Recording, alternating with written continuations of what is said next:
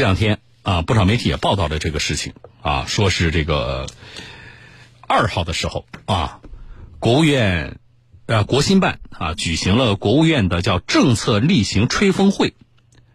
在这个呃政策例行吹风会上呢，说公安部的副部长就表示，二零二零年啊，这个全国的他自行车、摩托车啊、汽车驾乘人员的事故的事呃事故的死亡率同比下降百分之十啊，认为说这和什么呢？这和一盔一带的这个大力推广有极大关系。一盔一带是什么？盔是什么？头盔带是什么？安全带，对吧？你们在听节目的我们听众朋友，你们都有感受的。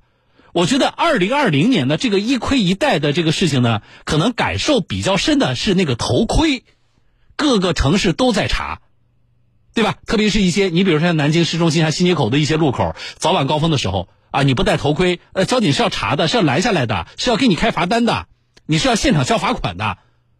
所以这个一盔一带的这个行动啊，啊，对比下来，那么电动车的头盔的查处这个事儿呢，是。要更明显一些的，或者说，在我看来，推进要更有利一些的，啊，所以我们很多的听众朋友可能是大家感受也比较深啊。但是安全带，今天我为什么又提这个事情呢？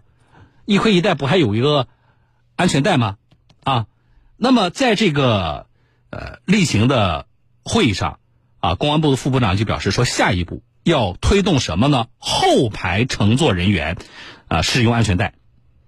原来司机不要说了，对吧？这几年我觉得推行之下，司机还是比较好的。副驾驶有一段时间各地查的也比较严，现在要推行或者说要推动后排人员，那也就是说，你只要上车了，全员要系安全带，对吧？好了，各地已经在行动了啊！我们今天呢，我们的记者就跟南京的交警的是高速二大队的同志一起。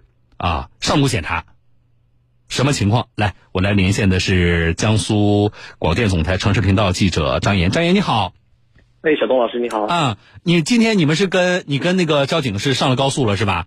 对对对。啊，今天去市区的那个南京，就是宁洛高速南京二桥收费站里面进行啊。那检查的情况怎么样？你跟大家说说。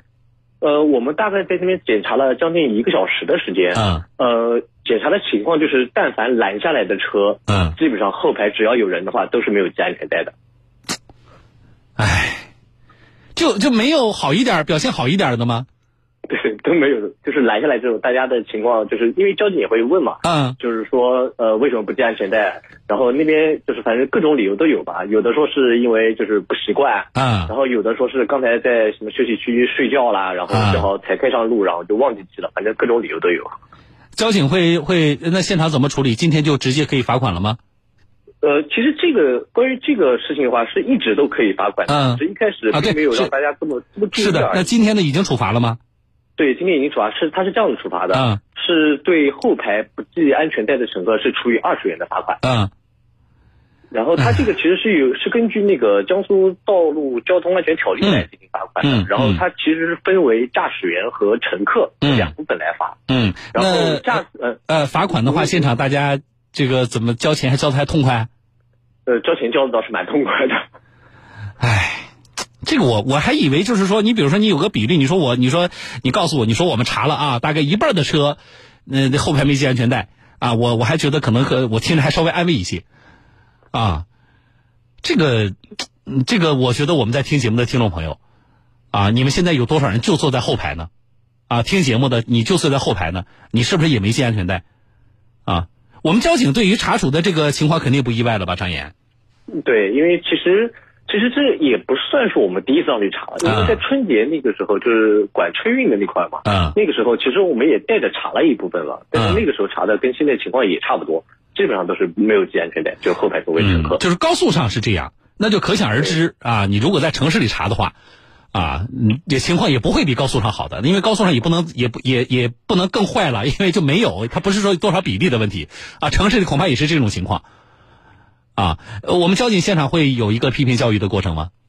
对，会有的，基本上都是呃，先以教育为主嘛，然后之后再罚款。教育的话，基本上就会跟他们说一些呃比较危险情况，因为嗯，因为高速嘛，大家都知道这个速度是比较快的，一旦发生这个碰撞的话，呃，我们后排那个座位它不像前面有一个安全气囊可以缓冲一下，嗯，基本上后面如果是出了意外的话，大部分面临的结果就是被甩出车外。嗯嗯，我觉得这个检查结果让我比较意外。但是呢，我们希望是什么？一个是交警把这个检查常态化，另外一个就是我们不断的像我们记者张燕带来的这种调查啊，现场的情况的反馈啊，对于其他的咱们的下车人呢，还有这个呃，就是我们的乘客啊，是一个提醒啊。好了，非常感谢张燕给我们带来现场的情况啊，谢谢，我们再见。好，再见。嗯。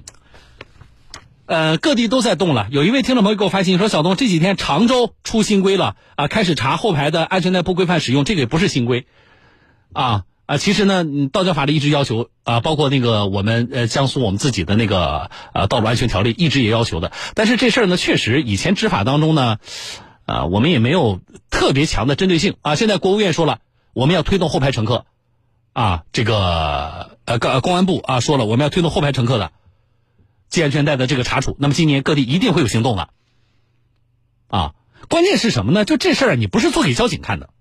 你说我这个系个安全带，我是为了谁？我是为交警系的吗？啊，交警不需要。啊，道理呢，我觉得都不用讲。啊，就跟喝完酒能不能开车，啊，你要问，你说大家其实都懂。啊，但是呢，放到自己身上呢，就觉得麻烦呢，侥幸啊，啊，等种种心理，造成的就是后排乘客安全带的。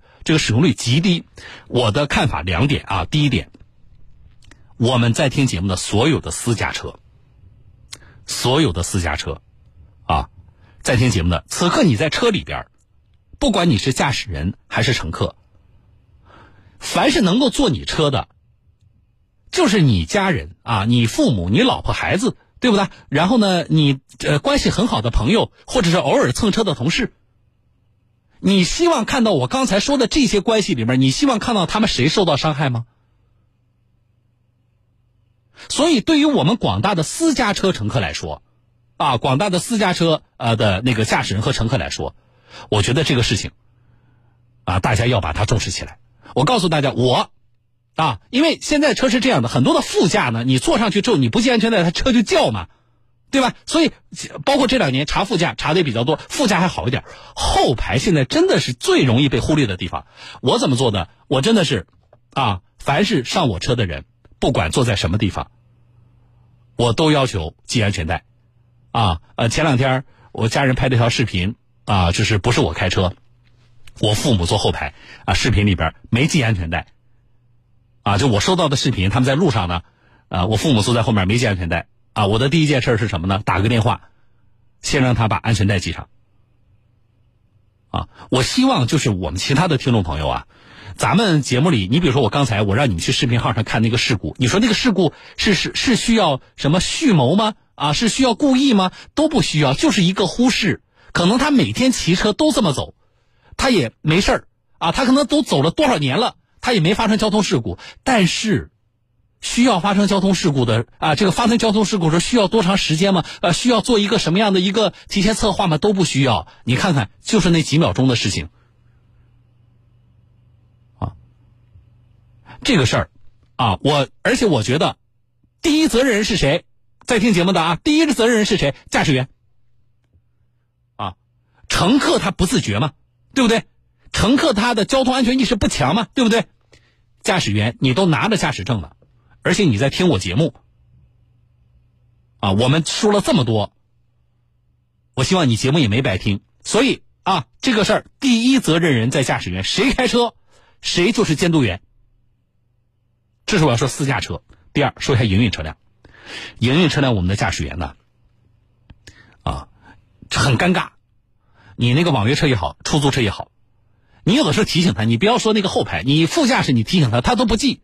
我觉得这个事儿啊，应该有说法。啊，一个是我们的出租车啊，就营运车辆驾驶员、网约车，应该尽到提醒的义务。这是第一。第二，应该保证车上的安全带可用。你比如说，这个听众朋友跟我说的，说常州呃在检查了，他说我也非常赞同和欢迎啊，终于可以有理有据的吐槽一下出租车后排的安全带问题了啊，打出租后排的安全带几乎都不能顺利使用。包括我们曾经关注的那个长途大巴也是这种情况，安全带多少是坏的。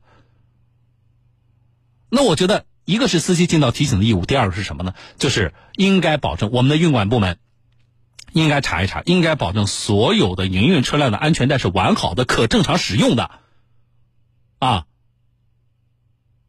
那么除了我们呃这个司机和车辆的相关的要求之外，我说的应该有说法，还有包括什么呢？就包括对于乘客，我们尽到了提醒的义务。